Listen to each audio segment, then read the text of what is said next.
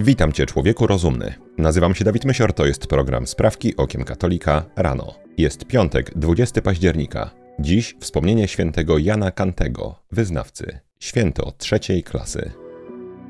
Wszystkie sprawy nasze prosimy Cię, Panie, natchnieniem Twoim uprzedzaj, a pomocą wspieraj, aby wszelka modlitwa i praca nasza od Ciebie się poczynała i przez Ciebie się kończyła. Przez Chrystusa, Pana naszego. Amen. Szwajcaria.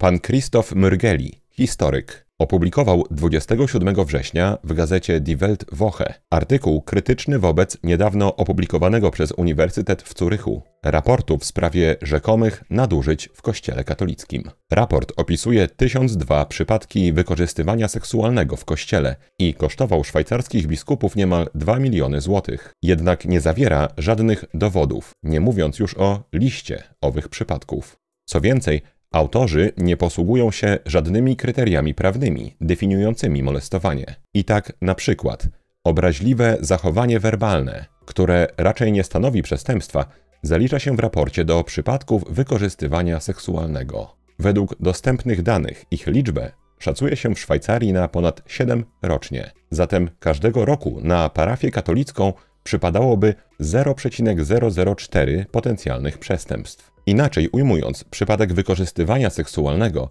do którego na przykład zalicza się obraźliwe zachowanie werbalne, zdarza się w każdej parafii raz na 250 lat. Czy przyznasz, mój drogi słuchaczu, że nie brzmi już to tak medialnie jak 1002 przypadki wykorzystywania seksualnego w kościele? Francja. Instytut OFOP przeprowadził w dniach 5 i 6 września badanie opinii publicznej na temat stosunku do śmierci. Odsetek mieszkańców Francji decydujących się na pochówek tradycyjny spadł z 53% w latach 80. XX wieku do 29% obecnie. Dla 44% ankietowanych wybór kremacji motywowany jest kryterium środowiskowym. Jest to kolejny znak, że nowe ekologiczne credo stopniowo wypiera przykazania Boże i kościelne. Jednocześnie Wzrasta odsetek respondentów mających wątpliwości co do życia po śmierci. 33% nie ma zdania na ten temat, a wiara w ostateczny cel utrzymuje się od wielu lat na niskim, ale stabilnym poziomie około 30%. Ponieważ natura nie znosi próżni, ci, którzy porzucili wiarę, coraz częściej faworyzują wierzenia ezoteryczne i paranormalne. W reinkarnację wierzy, uwaga, 32% Francuzów, z czego wśród osób poniżej 35 roku życia jest to 43%. Trzecia sprawka to krótka żywotów świętych, dawka. Dziś wspomnienie świętego Jana Kantego, wyznawcy. Święty Jan urodził się 24 czerwca 1390 roku w Kętach, nieopodal Oświęcimia. W wieku 23 lat rozpoczął studia na Uniwersytecie Jagiellońskim. Po pięciu latach został wykładowcą. W tym samym czasie został również kapłanem. W roku 1421 31-letni Jan przybył do Miechowa, by kierować szkołą klasztorną. Czas wolny spędzał na przepisywaniu rękopisów i zapisywaniu nut. W roku 1429 powrócił do Krakowa. Był równocześnie profesorem filozofii dziekanem i rektorem kolegium większego, a także studentem teologii. Po uzyskaniu dyplomu z teologii w roku 1443 poświęcił się temu zagadnieniu do końca życia. Jan słynął z wielkiego miłosierdzia, oddawał odzież potrzebującym, a pożywienie oddawane przez niego biednym w cudowny sposób wracało na jego talerz. Krzewił pobożność eucharystyczną i zachęcał do częstego przyjmowania Komunii Świętej. Jan Kanty zmarł 24 grudnia 1473 roku w Krakowie w wieku 83 lat. Beatyfikował go w roku 1680 błogosławiony Inocenty XI, a kanonizował w roku 1767 papież Klemens VIII. Święty Jan Kanty jest patronem archidiecezji krakowskiej i Krakowa.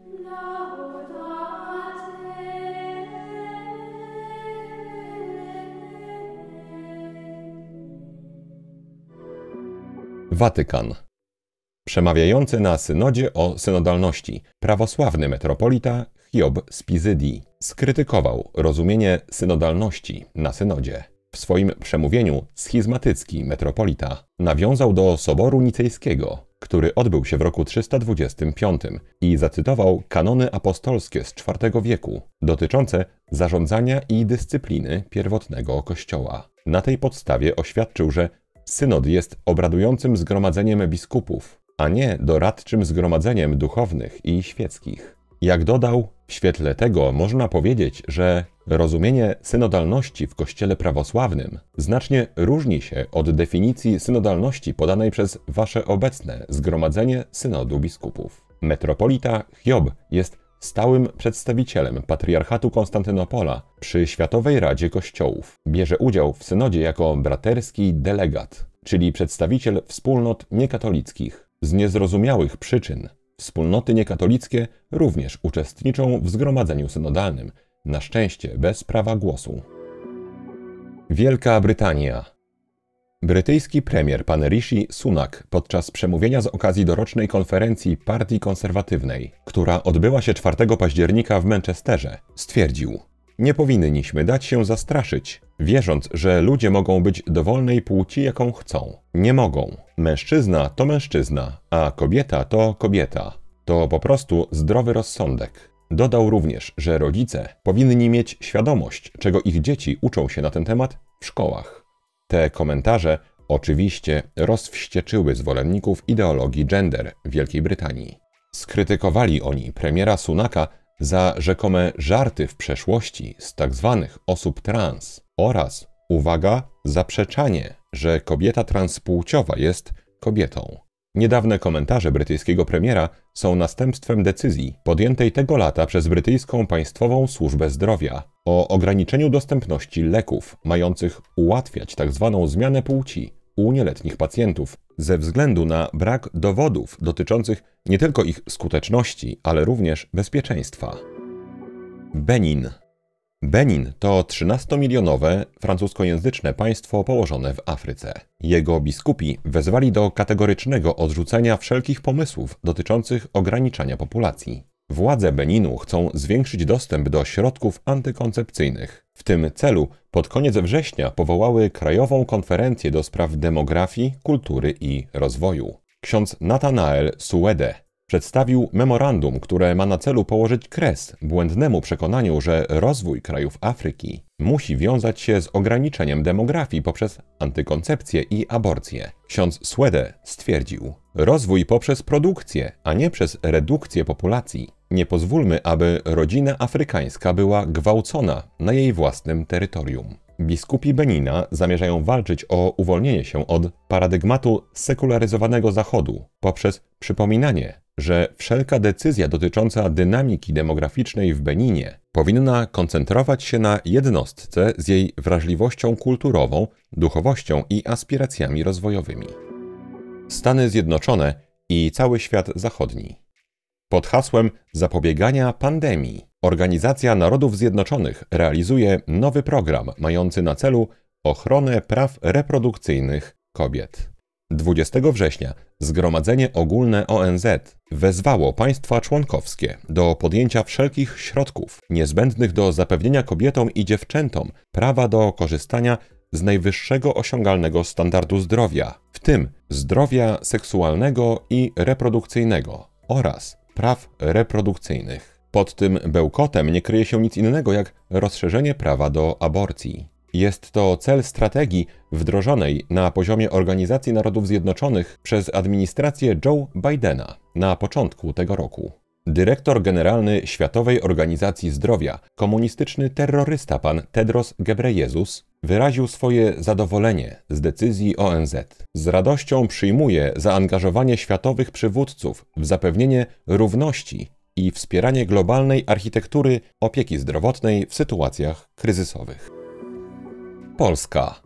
Redakcja gościa niedzielnego odmówiła publikacji tekstu byłego marszałka Sejmu pana Marka Jurka, zatytułowanego Quo Vadis. Była to polemika z artykułem redaktora Wojciecha Tejstera, który na łamach gościa zarzucił populizm oraz faryzeizm kardynałom, którzy skierowali do papieża dubia odnośnie między innymi błogosławienia tzw. Tak par homoseksualnych. Cóż takiego strasznego napisał pan Marek Jurek. W swoim tekście stwierdził, że redaktor Taster potraktował kardynałów jako orędowników abstrakcji, zakłócających swymi wymyślonymi zastrzeżeniami nowe, znakomite inicjatywy duszpasterskie. Pan Wojciech Taster pisze bowiem tak, jakby nie był świadom kontekstu postawionych przez nich pytań i jakby ten kontekst w ogóle nie istniał. Jednak czy publicysta katolickiej prasy naprawdę może nie mieć świadomości tego, co dzieje się w kościele? Przeczą temu bardzo liczne wypowiedzi redaktorów gościa niedzielnego na temat nie tylko trwającego synodu o synodalności, ale ogólnie raczej pochwalające zmiany, które dzieją się teraz w kościele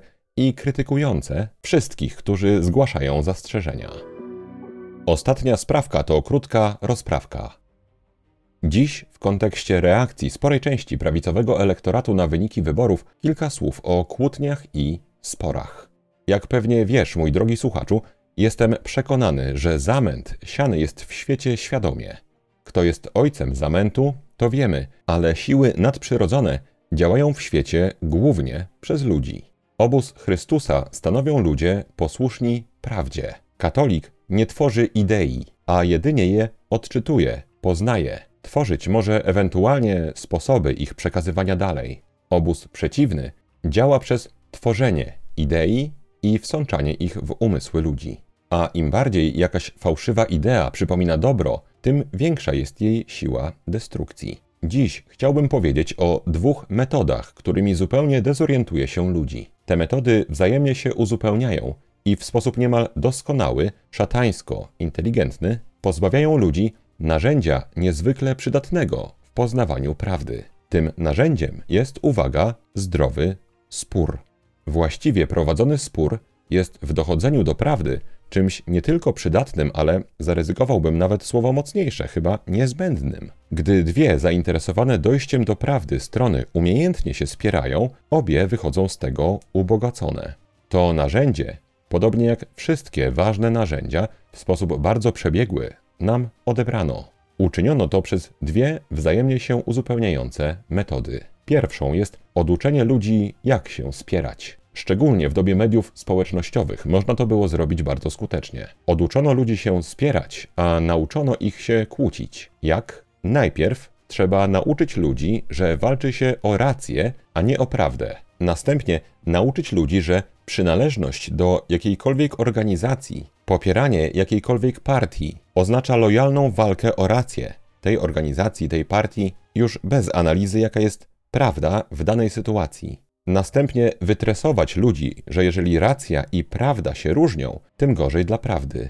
Następnie oduczyć ludzi rozumienia różnicy między atakowaniem idei i poglądów oponenta, a atakowaniem samego oponenta. I bardzo pokrewne z tym nauczenie ludzi, że w walce o rację skuteczniejsze od atakowania idei oponenta jest dyskredytowanie jego źródeł. Tym sposobem ludzie coraz rzadziej się spierają, a coraz częściej kłócą. I do tego dochodzi druga metoda, która niestety przedostała się bardzo mocno za drzwi Kościoła katolickiego jako składowa modernizmu. Jest nią niezwykle zwodnicza nauka o fałszywie rozumianej jedności. A jak już powiedzieliśmy, im coś fałszywego bardziej przypomina prawdę, tym większe się jest spustoszenie.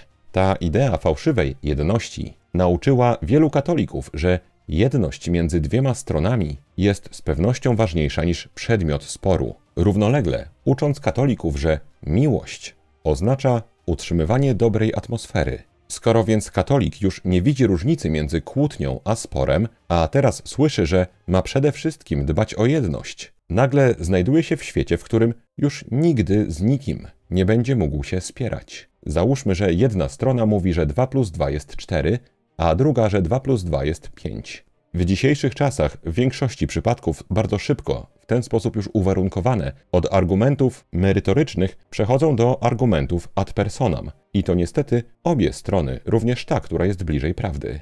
Nie atakują już swoich tez, ale dyskredytują się nawzajem. Wtedy nauczany o jedności, infantylnej miłości i niewłaściwym rozumieniu pokory, współczesny katolik uważa, że należy jakby unieść się ponad tę kłótnię i odstąpić od niej. Natomiast Nie w sposób właściwy, czyli zamieniając kłótnie w merytoryczny spór, ale usiłując godzić się ponad podziałami. Tym sposobem nie tylko pozbawia się bardzo ważnego narzędzia, jakim jest zdrowy spór, ale też, co nieuniknione i chyba jeszcze gorsze, po pewnym czasie w swej źle rozumianej pokorze mówi sobie: Być może się mylę, już się nie kłóćmy. Ustalmy, że nie wiadomo, ile jest 2 plus 2. Mój drogi słuchaczu, pokora to jest wierność prawdzie. Dąż do prawdy w każdej sytuacji, nigdy do swojej racji. Unikaj kłótni, ale nie sporów. Fałszywie rozumiana jedność, dobra atmosfera nie są bożkami, które należy czcić, poświęcając na ołtarzu prawdę. Słowa te kieruję szczególnie do osób, których system nerwowy bardzo źle już znosi wszelkie spory. Jesteśmy niestety być może tuż przed przejęciem władzy w Polsce przez siły otwarcie lewicowe.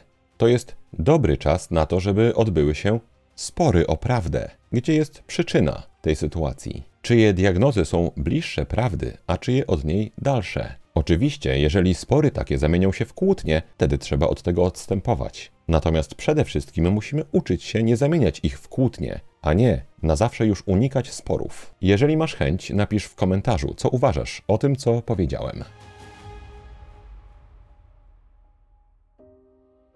Maryjo, posłuż się mną dziś jak chcesz. Wykorzystaj mnie jak chcesz. Byle tylko choć jeden grzesznik zszedł z drogi zatracenia, poszedł do spowiedzi świętej i zwrócił się ku Panu Jezusowi. To na dzisiaj wszystkie sprawki okiem katolika rano. Jeżeli chcesz nam pomóc, daj proszę łapkę w górę pod tym filmem na YouTubie i napisz komentarz. Jeżeli chcesz wesprzeć zespół Sprawek Okiem Katolika najmniejszą chociaż kwotą, to szczegóły jak można to zrobić znajdują się w opisie tego odcinka. Wszystkim bardzo dziękuję. Mój drogi słuchaczu, życzę Ci błogosławionego dnia. Zapraszam Cię na program Sprawki Okiem Katolika dziś wieczorem, najprawdopodobniej o 20.30. Święty Janie Kanty, módl się za nami. Człowieku rozumny, trzymaj się, nie łam się i bardzo Ci dziękuję za Twój czas. Mam nadzieję, że do zobaczenia dzisiaj wieczorem i do usłyszenia w poniedziałek rano. Zostań z Panem Bogiem.